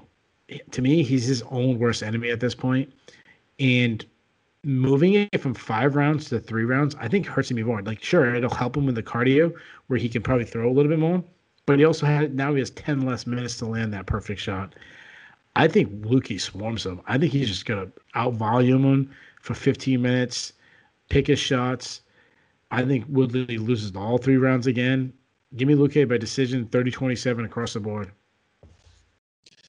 And with that, we come to the main event of UFC 260, a heavyweight title bout between Stipe Miocic and Francis Ngannou. Miocic, the 38-year-old Cleveland native, is 20 and 3 overall. He is 14 and 3 in the UFC. He is on a two fight win streak, both over uh, Daniel Cormier, of course, to whom he lost in his uh, fight before that. He defeated Cormier at UFC 252 via unanimous decision uh, last August. He faces Ngannou. The 34 year old Cameroonian by way of France is 15 and 3 overall. He is 10 and 2 in the UFC. He is on a four fight win streak, having defeated Curtis Blaydes, Cain Velasquez, Junior Dos Santos, and Jairzinho Rozenstruik in a combined, oh, about two minutes and 50 seconds of cage time. The most recent of those performances, a 20 second knockout over the then red hot Rozenstruik at UFC 249 last May. Despite the outcome of their first fight, despite the fact that Miocic is now the sole leader in UFC heavyweight title defenses, Ngannou is once again the slight favorite going into this. He is out there at minus 120, and you can actually still get Miocic at positive money. Uh, he is out there at plus 110 as of the time of this recording. I'm going to toss it to you for the uh, prediction first, but I'm going to throw something out here. And I mentioned it in my column this week, and thank goodness this matchup didn't fall apart. All the other matchups I write about seem to, but there's there's something kind of sneaky, sneaky at stake for Ngannou here. Put me down as believing that whether he wins or loses on Saturday, Francis Ngannou is going to be UFC champ at some point. I I would put money on on Francis Ngannou having a UFC belt at some point between now and when he retires, whether it is Saturday or two years from Saturday. Like I, I think Ngannou is going to. He's just poison for all but a very few fighters. Having said that, this is his last chance to beat Stipe Miocic. Miocic has been saying since before the first Daniel Cormier fight that he's, you know, he sees the end of the road coming up. He's flat out said, I'm not interested in fighting guys that are just entering the top 15 now. I've got a few more fights I want to get out of the way, and then I'm going to hang it up. He's going to go be with his family. He's going to go fight fires and save the people from uh, of Cleveland. So if Ngannou loses, he may be champ, but he's not to he's not to have any way to get back for another shot at Miocic before Miocic retires. And if we're talking about a current champ and someone that I believe is going to be a future champ, it's kind of legacy time you can argue that Stipe Miocic is the greatest heavyweight of all time. I believe he is, but if you don't believe he is, you have to at least concede that he is the greatest heavyweight of this time. He's the greatest heavyweight of the last decade, like hands down, no question. He's the greatest UFC heavyweight champ ever at this point. And if Ngannou has two head-to-head losses to him, it doesn't matter if Ngannou wins the UFC title, you know, a year from now and defends it six times in a row and smashes that record. He he won't be able to say he was the greatest heavyweight of all time or even of this time because he will have been 0 and 2 against Miocic, closer to Ngannou's prime than the Miocic's. So, I mean, I only bring that up because I'm talking about two guys that I, I think are probably going to both end up on the all-time list. But that's a, like this is a, this is a, a last shot for Ngannou to even this up with Miocic because if he beats Miocic, I think they could get Stipe to do an immediate trilogy. Like Stipe, obviously he cares about the money to a certain extent. Uh, he doesn't care about fame. He does. He is a proud guy. He does care about his legacy. You could tell that in the trilogy with Cormier. He like he cares about being considered the greatest of all time or or leaving mm-hmm. the greatest legacy he can. I I honestly, if he beats Ngannou, I think he might uh, retire in the cage. If he loses to Ngannou, I think we're going to see a trilogy. Anyway, weigh in with any thoughts you have on that, and then tell me how you see this one playing out. Yeah, you make a really good point about Ngannou and his legacy see, if he loses, I agree that he probably will want to do that trilogy. It, de- it also depends. Like, depends on how bad he loses, and how bad the knockout is, whether his family. I mean, if Francis Ngannou has a chance to knock him out like he did in Alistair Overeem, he might not have a choice. Like, your family might not want to you come back from a knockout like that. Um, I don't think this would be the last fight for him, because right around you talk about the legacy, right around the corner is Jon Jones. I mean, I sorry, forgot that Jon Jones has already been promised the winner of this. So yeah. Yeah. So you have Jon Jones around the corner. It's like, are you going to walk away from the fight that is bigger than any fight you've ever had? And then you also have, I mean, if he beats Francis Ngannou, uh, uh, uh, Ngannou on Saturday night, to, to me, it's already just a two dog race between him and Fedor as the greatest heavyweight ever. You start breaking down, looking at their resumes. You can put Stipe's resume against Francis. I mean, against Fedor with two wins over Francis Ngannou, two wins over Daniel Cormier, Junior Dos Santos, Alistair. I mean, like the list goes on and on. The guys he has beaten. Uh, Fabricio Werdum. I mean, I'm at the point where I'm like ready to give him the crown already. You add that win in, but now you match him up against Jon Jones. Now you change it from greatest heavyweight ever to maybe greatest fighter. Period. Like he starts getting in that realm with a win over Jon Jones. Or, so for a guy that hasn't really wanted the fame, I mean, the guy's still a full time firefighter, which is just insane to me. I'm like, I, I, if I lived in that area, I would be pulling firearms just to see if Stipe shows up. you know, he's a true like just the fame hasn't got to him, which is funny because we talk about Francis Ngannou that was one of the things about him on his rise up before the fight against Stipe the first time was basically Dana White saying, "Hey, the fame has got to him a little bit," you know, and hopefully he's resettled. This is the guy that went from being homeless to being fighting for the title. He has one of the most incredible stories of all time. So, yeah, I, I don't think this will be the end of we'll see Stipe, and we'll definitely get more into this uh, on Sherdog YouTube right after the event on our recap. um, so make sure you tune into that. We'll get into this really, we'll, we'll dig, dig, into this a lot. Uh, but yeah, there's a lot on the line.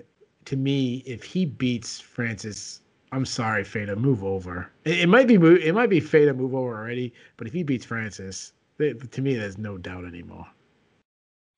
Um, as far as you want me to start breaking down, yeah, guys, please so I'll start with I'll start with the champion. So I was there in Boston when Stipe beat Francis the first time, and if when I break down Stipe, nothing like he doesn't like jump off the page with you. Like his athleticism isn't off the charts. His power isn't off the charts. His striking technique isn't off the charts. His wrestling isn't like he's not the he's not an Olympic champion wrestler. He's not a K1 level kickboxer. He's just a perfect combination of all of it. He has got enough athleticism. He's got enough striking. He's got enough wrestling, intelligence.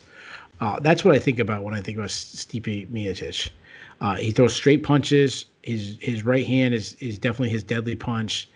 Uh, I love the adjustments he made in the second fight against Daniel Cormier, where he started going down to the body. Uh, he's got, he was, I would say he's got I wouldn't say incredible power for a heavyweight, but he's got good power. Like he, if he cracks you, you a good chance you're going to get knocked out. Uh, similar to what I said against Daniel Cormier, where he's going to have, he had to move against Daniel Cormier. Like he needed to keep his legs moving to not give him a, a stationary target to shoot takedowns on. Same thing against Francis Ngannou. He's going to have to move to not give a stationary target to land a shot. Uh, he has back straight up which is a problem. It is why Fabricio Werdum rushed in on him to try to land a shot. I could see Francis Ngannou doing the same thing, like rushing in on trying to catch his catch his chin. But he can strike back and up. He's one of the he's got that Chuck Liddell ability of him where that's how he knocked out Francis. I mean, um, Fabricio Werdum was backing up. His sin is his sin is his chin is solid. Uh, he's only been caught twice. One was very early on, Stefan Struve. The other one was that really short. I don't want to say lucky shot, but it was a little bit of a, I mean, a perfectly placed shot by Daniel Cormier. Uh, though at this point of his career, he's taken enough damage that it wouldn't surprise me if it all crumbled in one night. I mean, he's getting up there in age. Obviously, it's heavyweight. Obviously, you know, you talk about the fights with DC and Struve, who caught him. The, the third fight against DC was a very competitive fight he had a war his first fight against JDS. Alistair Overeem hurt him. So all those things, if he got touched, it, it wouldn't have surprised he got knocked out. Plus, let's add in it's Francis Ngannou who's hitting him, the biggest hitter in the history of the sport. He's a good wrestler. Obviously, uh, does really good to just drive through hips. Um, that's what gets. He's good at getting to that second level, get on the hips, and then drive into that second level. Now you move over to Francis Ngannou he just crushes people. The hardest hitter in the history of the sport. And I said this last time when we talked about him. He doesn't get enough credit for his precision, though. Like he lands punches in small windows. Uh, the Cain Velasquez fight is a perfect example. He caught an uppercut on French, uh, Cain Velasquez that was coming in when he was at the shoot. Um, but he also does, even though he's precise, he doesn't need to be precise. He hits you with the grazing shot. He'll put you out. I mean, the, the shot he put Curtis Blaydes out in the second fight was a grazing shot. His overhand right is one of the scariest punches in ever. Um, his uppercut, he it's what he caught Alistair Overeem with. It's one of the most beautiful knockouts. I've probably the most beautiful knockout I've seen. I mean, he made Alistair Overeem's head drop back like a Pez dispenser the same uppercut, the shovel uppercut, kind of shovel hook uppercut, is what he caught Jairzinho Rozenstruik with. Uh, he started adding leg kicks in junior, even though it was only one minute of fight. He started throwing leg kicks. Uh, he does keep his head straight up. We saw that in that first fight. Um, Stipe, especially as he got deeper in the fight, he was able to start slipping some punches, landing uh, shots on the counters. He also did have his leg briefly kicked out from JDS. Talking, I'm talking about a one minute window, obviously. Uh, but his wrestling's bad. I mean, we saw it against uh, in the Stipe fight, and if he comes out swinging wildly like he did against Rozenstruik, yeah, sure, that's going to increase his chances of landing one of those wild blows, and maybe you catch uh, Stipe immediately but it also increases his chance of getting taken down. If you come out him wildly, he has that reactionary double, which we saw being so effective in that first fight. Uh, same with his cardio. Uh, he was breathing extremely hard in that fight against Stipe. If Stipe turns it into a wrestling match, every every minute that goes around, that's going to decrease the chance of him landing one of those shots that's going to hurt him. He's going to start losing his power. It's going to the deeper the fight goes, the more advantage it gives to Stipe. So as far as the prediction goes, I'm looking at the betting line and I see Francis Ngannou as being the favorite. And I understand. But if we're being honest, him being the favorite is 100% a gut call. There's nothing in the X's and O's that says he should be the favorite. Because since he last fought Stipe, what has happened?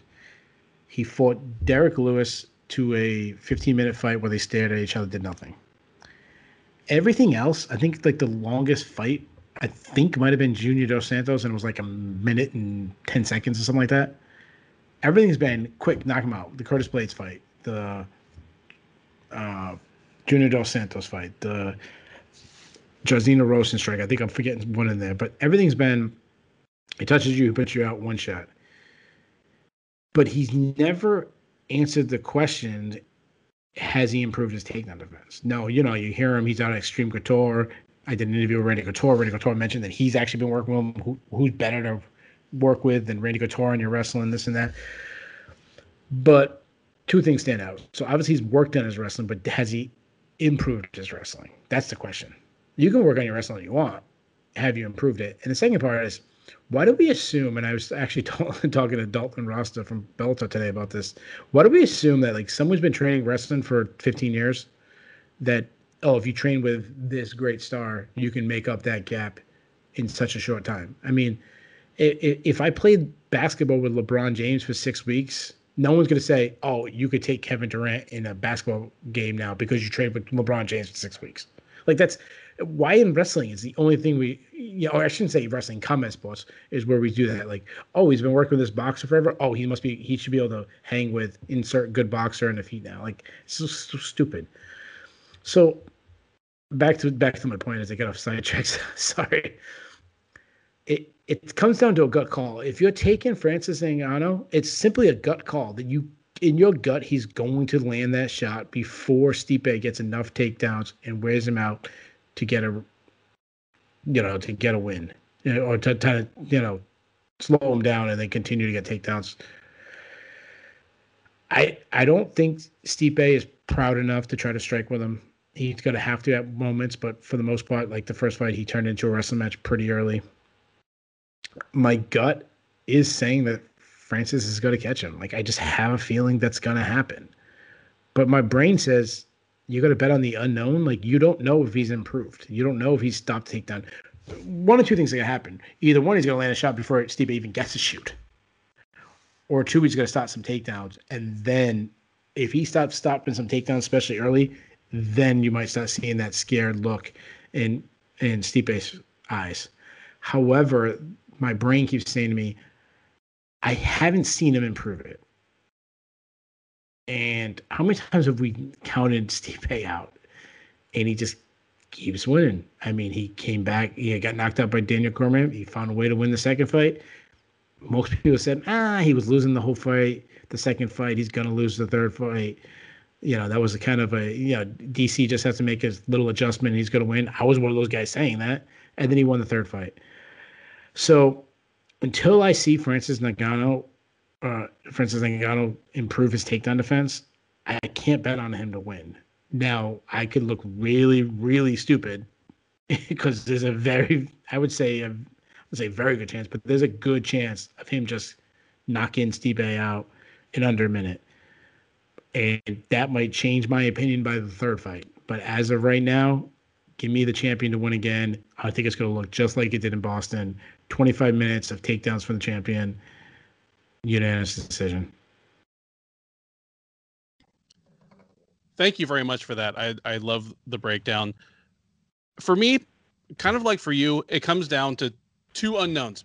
The unknown on one hand, you know, if if we're going to if we're going to posit that this fight's going to look any different from the first, because otherwise there's nothing fluky about the first fight. Stipe won all five rounds. At least one of them was a 10-8 like there there was nothing like fluky or weird about it. So if we're going to even postulate that the rematch looks different, something needs to be different. Thing number one that could be different is that hey, Miocic is a couple of years older. His chin might not be quite what it was. His cardio might not be what it was. His speed might not be what it was. That's item number one. Item number two, as you pointed out, is that perhaps Ngannou, who bullied his way up the UFC ranks as you know pretty much a one weapon guy has diversified his arsenal. You know, is his takedown defense better? Is you know, is are are those leg kicks he threw against JDS are they signs that he actually has a deeper tool set now that he can go to? In looking at Ngannou's run since the Lewis fight, I, I I throw the Lewis fight completely out. Like it's neither he nor Lewis has fought anything like that again. That was just a weird aberration. And if they fought again, I actually don't think it would look the same. Uh, but in the four fights since then, the the temptation is to say that Ngannou's even better because he tore into the UFC, knocking out a bunch of pretty good fighters pretty quickly. And since the Lewis fight, he's knocked out very good fighters extremely quickly. I am going. Uh, I owe uh, Sherdog Associate Editor Jay Pettry for this observation, but when you look past the actual outcomes of the fights, you can make an argument that Ngannou actually looks worse, or at least looks worse as far as what kind of challenge you're going to offer Stipe Miocic. He is less patient. He comes out like a house on fire. Uh, he, you know, is is just throwing incredibly hard. He's he's super uh, aggressive. So not only has he not shown that his takedown defense is any different, like he he's looked like even though the results of the fights are better, he's looked less refined in some ways. Uh, the Rozenstruik fight was sensational. It was a very entertaining 20 seconds. I, I was very happy. I stood up and, and you know from my seat and said, "Yay!" But uh, all the things that he did in 20 seconds that Stipe Miocic would make him pay for badly, you know, we could go on for a while. Obviously, there just the the end came as Ngannou came forward and threw three or four huge haymakers as Rozenstruik backed straight up without moving his head. And the fourth one, I think it was, finally caught him. He was dead. Ngannou killed him again with a couple of ground shots. But Stipe Miocic could have shot a reactive takedown. He could have countered you as you ran straight forward like he did uh, Fabricio Werdum. Like that sensational knockout that is the fight that got Francis Ngannou this this title rematch was a clinic on what not to do against Stipe Miocic. It's actually a little alarming. Uh, the things that Francis Ngannou does well, it does at an elite level, are, are the same as they were. You you pointed out that he's great at just killing people through like small, you know, like tiny openings. The thing I love about him, whether you're doing deep film study on him or you just watch somebody's highlight reel of Francis Ngannou's 12 greatest knockouts, if you watch every single one of those knockouts, they're mostly happening in situations where there's a lot of moving parts. Like one guy's running the one guy one way the other guy's running the other way. But when that strike hits Ngannou's feet are planted under him and he actually has pretty good mechanics on it. It is crazy how he is able to just plant his feet in like a, a wild collision the striking equivalent of like a scramble and just throw like a video game perfect punch and the overeem knockout is a perfect example of that like obviously that it landed flush, but it might not have needed to because you take Overeem out of the equation and you just look at like the silhouette of Ngannou and he might as well have been in the gym, like throwing that uppercut at Amit. Just perfect. Uh, could he catch Miocic and knock him out and make me look really silly in about 90 seconds? Of course he could. But I'm not picking it to happen. I'm picking Miocic to win, and I'm actually picking him to win as lopsidedly or more so than their first fight. I'm not going to pick Miocic to finish just because it's you know it's hard for me to in, envision that when he put the beating that he put on Ngannou in their first fight and Ngannou was still there at the end. But yeah, give me Miocic by unanimous decision. Give me probably at least one 10-8 round and Miocic rolling downhill on a very tired Ngannou by the end of it. Let me ask you this. Would it be a good thing for the UFC if you won, Francis? Uh, yes. They get. I mean, they get a trilogy fight. Well, no, maybe they don't get a trilogy fight. Maybe they get Jon Jones versus Francis Ngannou, or maybe Jon Jones suddenly catches a a, a sudden case of losing forty pounds and moving back down to light. Like, I tell you, Jon Jones is a supremely confident guy. I laugh at anybody who thinks high level fighters are scared or shook or whatever. But if yeah. Jon Jones looks at Ngannou like just say for example, like fighting off Miocic's like determined takedown attempts, you know, for two and a half rounds before just knocking the shit out of him in the third, I think Jon Jones might reevaluate his career options. Because that is that is a sneaky legacy fight for Jon Jones as well as whoever's on the other end of this title fight. That's right. And if, I, I, I think it's be good for them, and I'm sure we'll talk about this on the recap if he wins. And you know, Mike Tyson. I think about Mike Tyson. Think about a guy that people talk about 30 years after he was the champion. They still talk about you know who would have won this, who would have won that. Francis Ngannou would could be marketed as the new Mike Tyson, especially if he starches Stipe and under a minute kind of thing. That's why it would be good for the UFC. But it's it's a really good matchup because if Stipe wins, you can market greatest heavyweight of all time versus greatest fighter of all time, moving up once in a lifetime. Two you know two two guys who are once in a lifetime fighters facing each other. So I think the UFC is in a really good predicament no matter what happens. Yeah, this is one of those win-win matchups for them. But yeah, and the the ad campaigns, the sponsorships certainly write themselves. You know, Francis Ngannou hits like a Ford Escort, you know, and that Ford Escort hits so much harder when there are Toyo tires on it. there you go. That's, All right. That's, that's, that's it. Uh, the Shillan and Duffy predictions for all 10 fights from UFC 260, Miocic versus Ngannou. Thank you so much for listening. Check us out through the Sherdog.com front page or directly on the Sherdog YouTube page immediately after the main event, as we will be doing a live recap. We will take your questions, comments, and abuse through the comment section as always. And until then, uh, have a good week, enjoy the fight, and thank you for listening.